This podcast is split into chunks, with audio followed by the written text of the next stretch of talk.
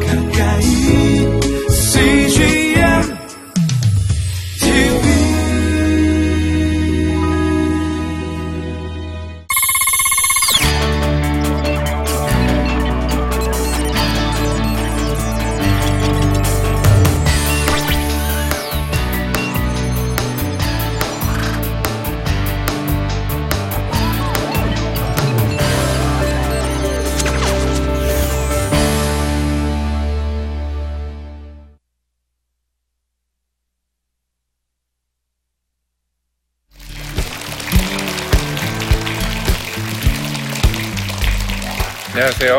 환동대학교 교수 유진상입니다.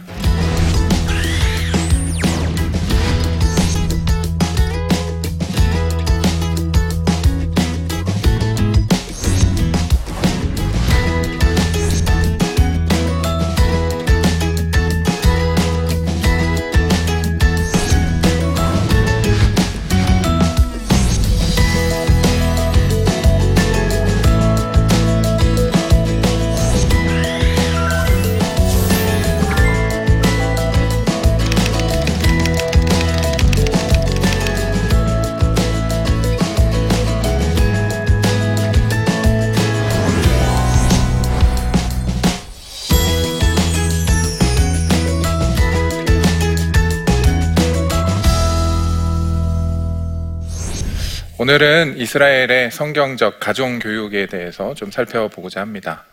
어, 제가 이스라엘에서 이제 11년째 살고 있는데요. 아이들의 3명이 이제 이스라엘에서 같이 지내면서 어, 같이 교육을 하고 또 그 문화에서 같이 살면서 느꼈던 것을 어, 통해서 같이 한번 어, 나눠드리고자 합니다.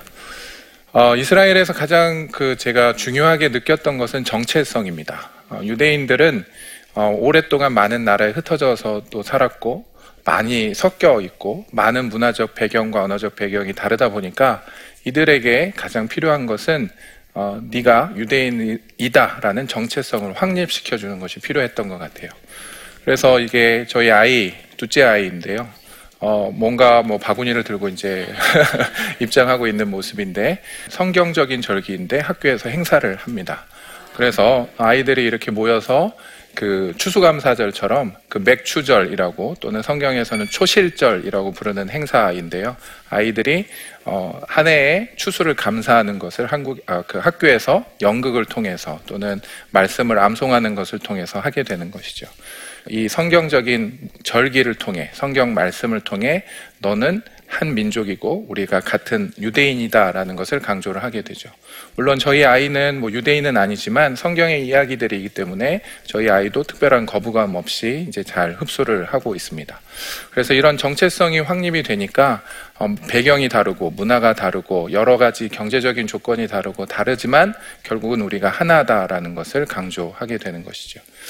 그런데 우리는 사실 교회에서야 어, 일주일에 한 번 모여서 어, 우리가 하나님의 백성으로서의 정체성을 배워가고 말씀을 통해서 그걸 확인할 수 있지만 일상적인 생활에서는 그것들을 어떻게 해야 되는지 한번 고민해 볼 필요가 있습니다. 어, 그것의 고민에 대한 답변은 제가 이스라엘에서 찾은 어, 해답은 어, 특이하게도 내 부모를 공경하라 에서 시작이 됐습니다. 어, 이스라엘에서 그 유대 교육에 대해서도 제가 관심이 많아서 어, 이스라엘의 히브리 대학교에 있는 어, 교육 대학과 그런 잡지와 어떤 아, 논문과 여러 가지들을 통해서 볼 때 유대인들이 가지는 다른 사람들과 다른 교육 철학이 무엇인지 유대 교육의 정신이 무엇인지를 볼 때 내 부모를 공경하라라는 십계명의 말씀이 있었습니다. 예배소서에서도 보면 자녀들아 주 안에서 너희 부모에게 순종하라 이것이 옳으니라 내 아버지와 어머니를 공경하라 이것은 약속이 있는 첫 계명이니 이로써 내가 잘 되고 땅에서 장수하리라라는 말씀이 있습니다. 사실 아이들에게 주고 싶은 가장 좋은 선물은 무엇인가요? 그 아이가 잘 되고 땅에서 오래 살 수 있는 것. 그것이 부모로서 자녀에게 주어야 할 가장 중요한 축복일 텐데 그 자녀가 그 축복을 누리기 위해서는 바로 부모를 공경하도록 가르쳐야 한다는 것입니다. 그것은 사실 이제 십계명에 나와 있는 말씀인데요. 십계명은 우리가 신의 산에서 모세가 하나님으로부터 받았다는 것을 우리가 잘 아실 텐데 십계명을 어디다 받았죠? 두 돌판에 받았습니다. 그래서 저기 사진에도 보면 모세가 이렇게 두 돌판을 들고 있죠. 두 돌판을 이야기할 때 우리가 10개의 계명을 두 그룹으로 나누는데요. 일반적으로는 이렇게 나눕니다. 1계명에서부터 4계명까지 그리고 나머지 돌판에는 5계명에서부터 10계명까지 두 개로 나누는 것이죠. 두 개로 나누는 이유는 1계명부터 4계명은 하나님과의 관계를 위한 것이다라고 우리가 배우고 있고 5계명부터 10계명은 인간 사이의 관계를 말한다라고 우리가 배우고 있습니다. 그런데 성경을 히브리어로 또는 히브리적 또는 유대인들의 어떤 전통과 해석하는 것을 통해서 볼 때는 이런 구분이 조금은 어, 다르더라고요. 유대인들은 정확하게 다섯 가지의 계명을 한 돌판에 그리고 다른 다섯 가지의 계명을 다른 돌판에 두었습니다. 그래서 우리가 나누는 것과 다르게 있는 거죠. 그래서 다섯 개, 다섯 개가 짝을 이루고 있는데 어, 성경적인 어떤 개념은 특히 히브리적으로 어, 성경을 쓰고 할 때는 항상 무언가 대꾸를 이루고 짝을 이루고 이 두 개가 대등하다는 것이 되게 중요한 개념인데요. 어, 십계명을 썼던 두 돌판도 역시 두 개의 돌판이 대등한 상태를 나타내어야 한다라는 것이 유대인들의 개념이었던 것 같습니다. 그래서 이 십계명을 표현한 것만이 아니라 다른 이제 제가 지나가다가 다른 벽에 있는 것을 찍었는데 역시 여기도 다섯 개, 다섯 개씩 십계명이 나와 있게 되죠. 그러면 부모를 공경하라라는 계명은 몇 계명인지 혹시 아시나요? 5계명이죠. 그래서 5계명부터 10계명까지를 인간과의 관계라고 우리는 이야기하는데 유대인들의 어, 개념과 유대인들의 문화에서는 5계명을 어디 돌판에 뒀나요? 하나님과의 관계에 있는 돌판에 들어가 있습니다. 그래서 어 이거는 뭔가 어, 우리가 생각하고 또 제가 배웠던 거랑 뭔가 조금 다른 점이 있구나라고 하면서 유대인들이 왜 이것을 그렇게 이해하는지를 조금 더 살펴봤는데요. 이 두 돌판을 이렇게 어, 나눈 것은 유대인들은 어, 부모를 공경하라라는 것은 하나님과의 관계를 나타낸다라는 것이죠. 인간과의 관계인 것 같지만 결국 중요한 것은 하나님과의 관계를 나타낸다고 말합니다. 1계명부터 5계명까지는 내 하나님 여호와가라는 표현이 들어가 있어서 하나님 여호와가 이렇게 하라고 말씀하셨다라는 것을 더 분명하게 표현하고 6계명부터 10계명까지는 그 단어가 들어가 있지 않고 그냥 이렇게 하라 하지 말라라는 그 표현들이 단순하게 나와 있다는 것이죠. 또한 공경이라는 단어, 한글로 우리가 공경이라고 말하는 것은 히브리어로는 카바드라는 단어인데 이 단어는 하나님을 우리가 공경하다, 하나님을 경외하다, 하나님을 두려워하다, 하나님을 이야기할 때 많이 쓰이는 것이죠. 그래서 바로 이 말씀은 오 계명은 인간과의 관계보다는 하나님과의 관계를 말하는 것이기 때문에 우리에게 있어 가장 중요하다라고 보는 것입니다. 1계명부터 4계명의 특징은 사실상 조금 추상적입니다. 우리가 어떻게 하는지 잘 보이지 않아요. 그리고 6계명부터 10계명까지는 사실 그걸 매일 어기면서 사는 사람들은 별로 없습니다. 매일 도적질 하시는 분 계세요? 매일 뭔가 다른 뭐 이상한 생각을 하시는 분 계시나요? 사실 그거는 어떻게 보면 지키기 쉬운 것이고 1계명부터 4계명까지는 우리가 추상적으로 또는 하나님을 그렇게 섬기고 생각해야 되는 것이지만 이 독특하게도 5계명은 우리가 매일매일 하라는 어떤 긍정적인 명령이에요. 즉, 내 아버지, 내 부모를 공경하라라는 것으로 우리가 매일 할 수 있고 해야만 하는 것인 되게 독특한 계명인 것입니다. 그래서 이 부모와 자녀의 관계는 어, 결국은 하나님과 자녀의 우리의 관계를 나타내는 가장 중요한 지표다라고 볼 수 있는데요. 요즘이야 뭐 스마트폰도 있고 뭐 비디오 카메라도 있고 뭐 여러 가지를 통해서 아이가 출산하는 과정부터 뭐 모든 것을 다 기록할 수 있으니까 우리가 그 아이가 나중에 조금 커서 아, 저 사람이 나의 부모구나라는 것을 알 수 있습니다. 그런데 저 어렸을 때만 해도 저희 부모님이 저를 낳았는지 확신할 수가 없을 때가 있고 또 심지어 가끔은 부모님들이 야 너 다리 밑에서 주워왔어 라고 이야기하기도 하시죠. 즉 부모가 나를 낳을 때는 저 아이가 나의 자녀라는 것을 확실히 알 수 있습니다. 그러나 내가 부모한테서 태어날 때는 저 부모가 나의 부모라는 것은 믿음의 영역이었던 것이죠. 하나님은 우리가 자신의 자녀이신 것을 확실히 알고 계시죠.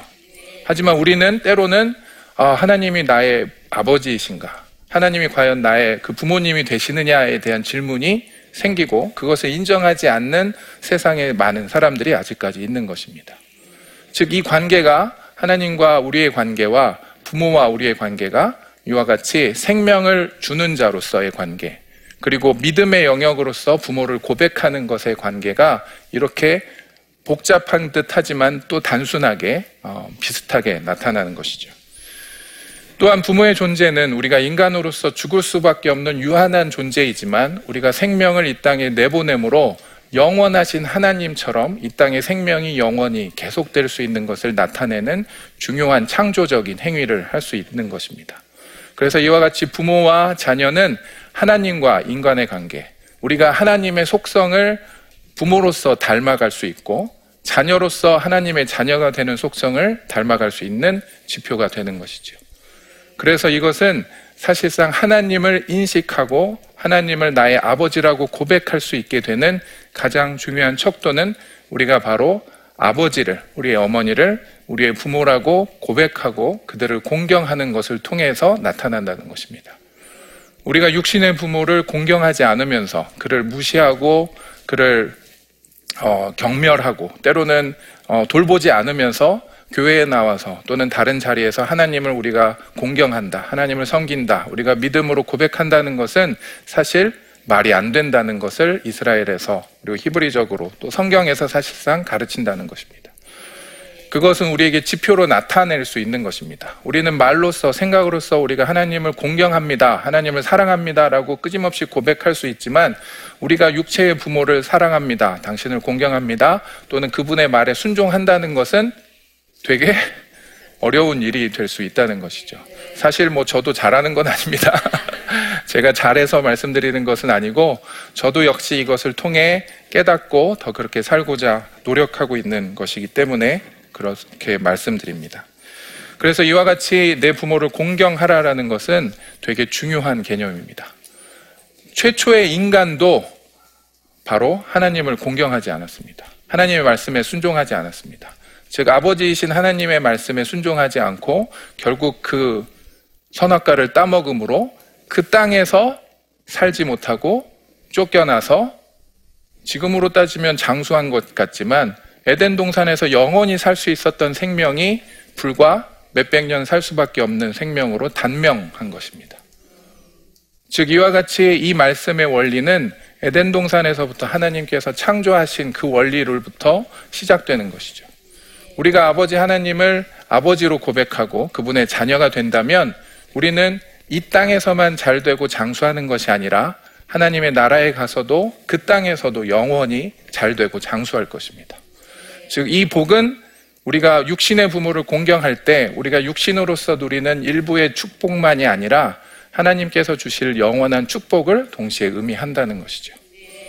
그래서 이와 같이 내 부모를 공경하라는 것은 다시 말씀드립니다만 하나님과의 관계를 말하는 것입니다. 그리고 그것이 자연스럽게 인간에까지 이어진다는 것이죠. 그래서 다시 한번 어, 말씀을 살펴보면 자녀들아 주 안에서 너희 부모에게 순종하라 이것이 옳으니라 내 아버지와 어머니를 공경하라 이것은 약속이 있는 첫 계명이니 이로써 내가 잘 되고 땅에서 장수하리라라는 말씀입니다. 사실 약속이 있는 첫 계명이라는 표현은 약속이 있는 유일한 계명이라는 표현과 같은 것입니다. 구체적으로 우리의 행위에 대해서 하나님께서 구체적으로 갚아주신다는 그 약속의 개념, 그 보상의 개념은 이오 계명이 유일한 것이죠. 다른 계명은 보상이 없습니다. 살인하지 말지니라. 그러면 내가 무엇을 더 해줄게 라는 그런 말씀, 약속은 없다는 것이죠. 그렇다면 반대로 생각해 볼까요? 이 계명이 제일 어렵다는 것이죠. 그만큼 어렵기 때문에 하나님께서 보상을 약속하셨고 약속 있는 첫 계명이라고 표현하신 것이 아닐까 싶습니다. 그렇다면 다시 말하지만 그만큼 중요한 계명이라는 것입니다. 그래서 이것을 결국은 조금 더 살펴보자면 어, 성경에서는 두, 개, 두 단어로 어, 부모님에 대한 어, 태도를 나타냅니다. 하나는 공경, 하나는 경외인데요. 공경이라는 것은 이제 히브리어로 또 영어로는 조금 뭐 한글로도 그렇지만 이제 다른 단어로 표현을 하는데 두 개의 차이가 무엇인지를 살펴보자면 공경이라는 것은 내가 부모를 좋아하고 사랑하기 때문에 그분을 위한 긍정적인 행동을 하는 것을 말합니다. 경애라는 것은 내가 부모님에게 누가 되지 않는 부정적인 행동을 하지 않는 것. 내가 나쁜 사람이 되고 나쁜 죄를 짓거나 다른 부모님 얼굴에 한마디로 먹칠하지 않는 것을 경애라고 부를 수 있는 것이죠. 그래서 이 두 가지를 동시에 해야 된다는 것입니다. 단순히 속으로 나는 부모님을 좋아해, 나는 부모님을 사랑해라고 마음속으로만 생각하는 것이 아니라 우리의 행위로서 그분에게 긍정적으로 그분을 도움을 드릴 수 있어야 되고 또 다른 행위를 절제함으로 그분을 높이고 섬길 수 있는 것이 되어야 한다는 것이죠. 이것은 하나님과의 관계에서도 동일한 것이죠.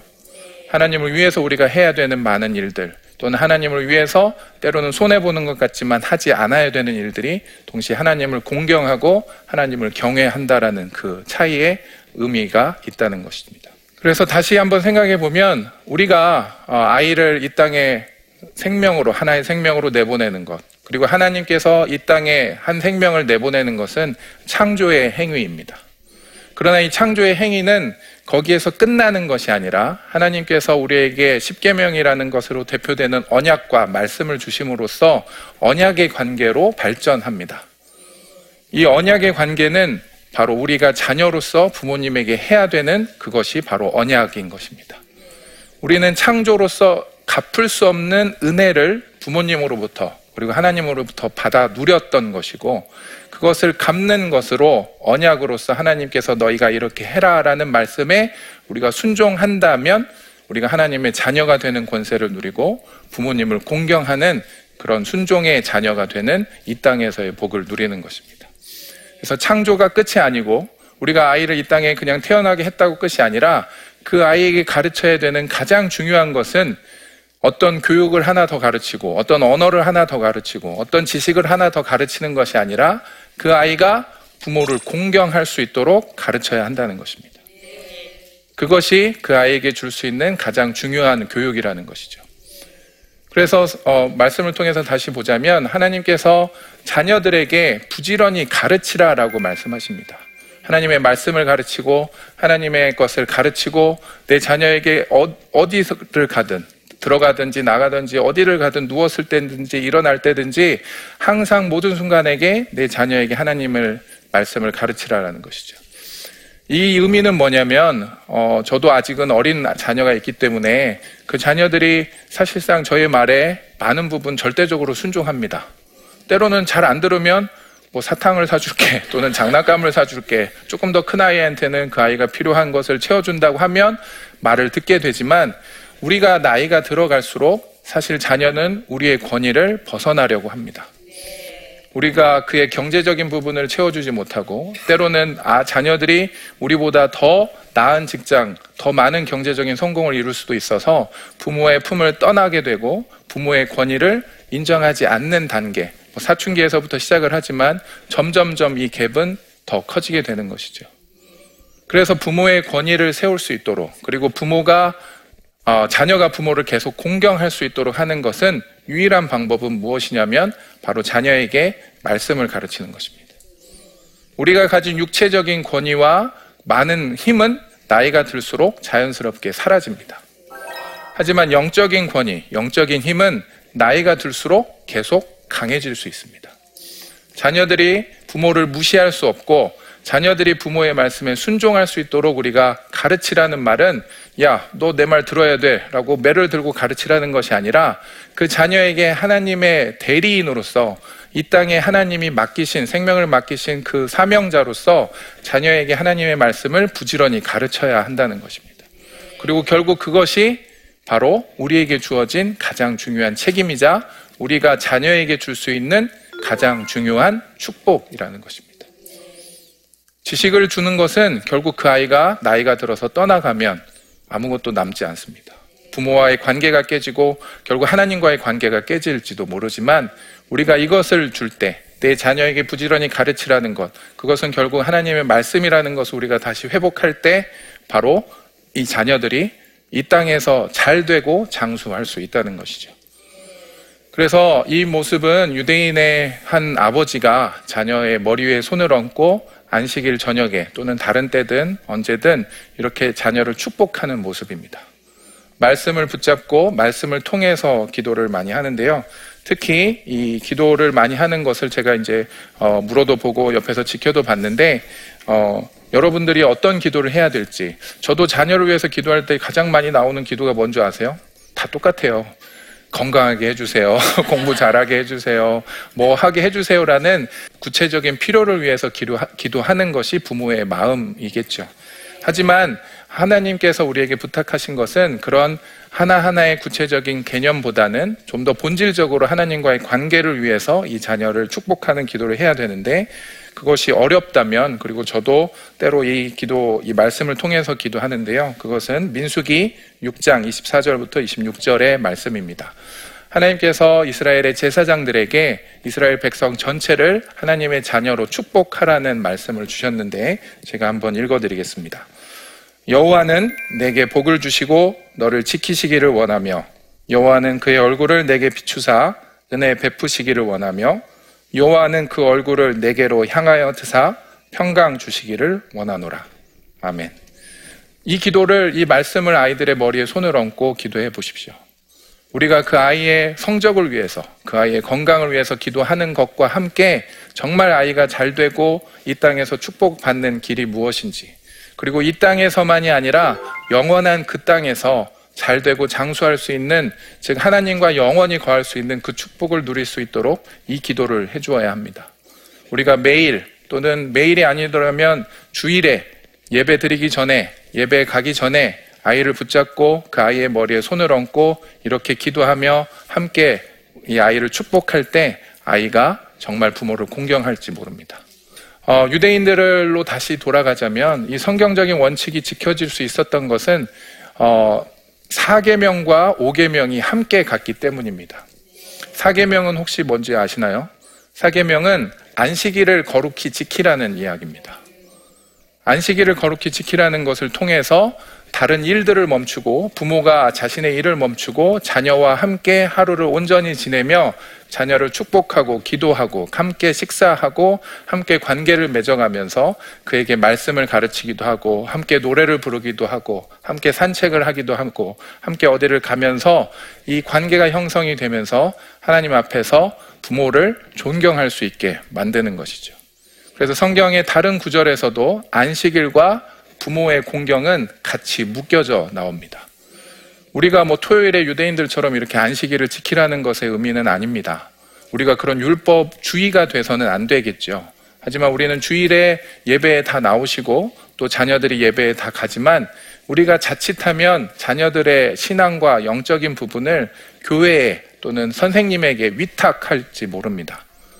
우리는 부모로서 자녀에게 주어야 되는 책임은 바로 영적인 권위를 내가 스스로 가져야만 한다는 것이 하나님의 명령이고 자녀에게 줄 수 있는 가장 큰 축복이기 때문에 선생님에게 주일학교에게 다른 청년부든 어느 부서든 아이들이 가서 배우고 오더라도 반드시 우리가 집에서 자녀와 함께 말씀을 보고 하나님을 함께 기뻐하고 하나님을 함께 노래하며 우리의 관계가 나에게 주신 책임이다라는 것. 즉 하나님이 나에게 맡기신 이 생명을 내가 영적으로 이들을 잘 양육해서 나를 위한 것이 아니라 나를 공경하는 걸 통해 나에게 말씀에 순종하는 걸 통해 그 아이가 잘 되고 축복되도록 우리가 하는 유일한 길이라는 것이죠.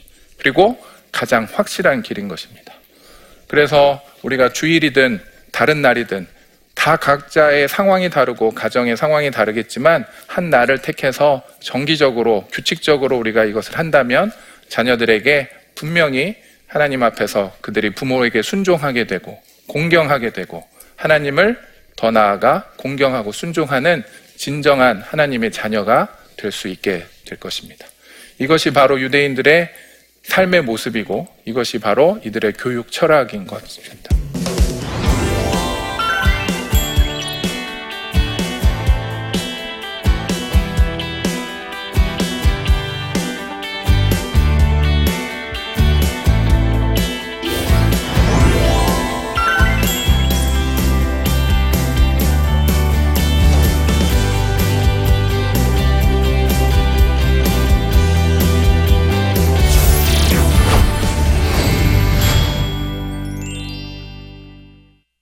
네, 강의 들으시고 질문을 주신 분들이 있어서 질문을 함께 보고 답해 드리도록 하겠습니다.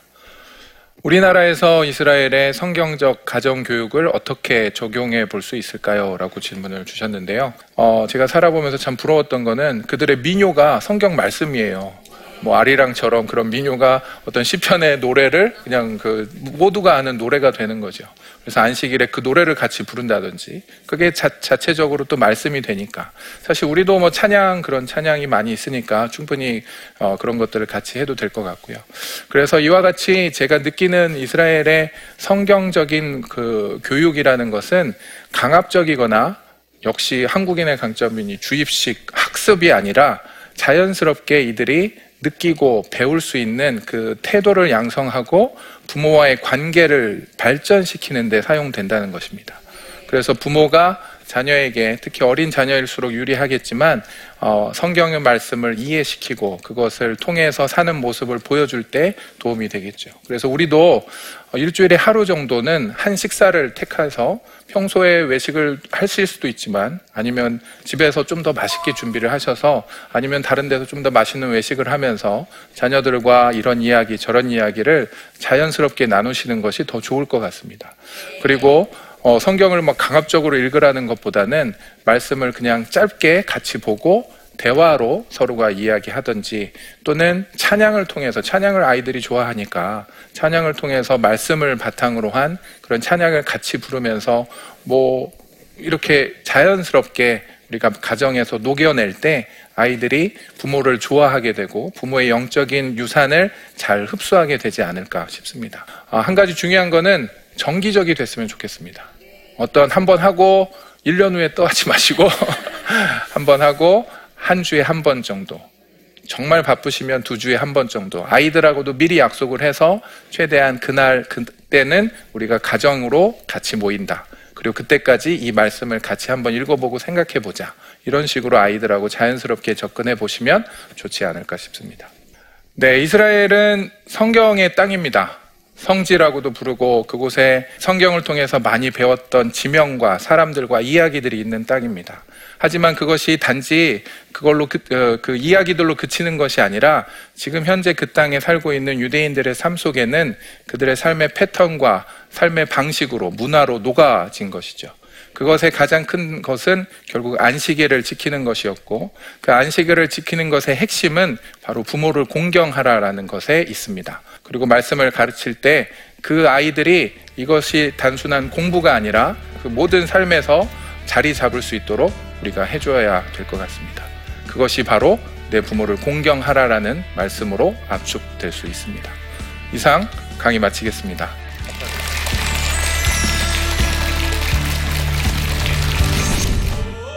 안녕하세요. 저는 별무리학교 교장 박현수입니다. 별무리학교는 충남 금산에 위치한 기독교 대안학교인데요. 한 아이를 키우려면 온 마을이 필요하다는 아프리카 속담처럼 별무리학교는 학교가 마을이고 마을이 학교인데요. 학생, 학부모, 교사 모두가 한 마을의 공동체로 마을과 학교가 함께 성장하고 있습니다. 하나님 안에서 꿈을 키우며 건강하게 자라고 있는 별무리 학생들의 이야기 궁금하지 않으세요? 나침반에서 모두 알려드리겠습니다. 나침반 많은 시청 부탁드립니다. 이 프로그램은 시청자 여러분의 소중한 후원으로 제작됩니다.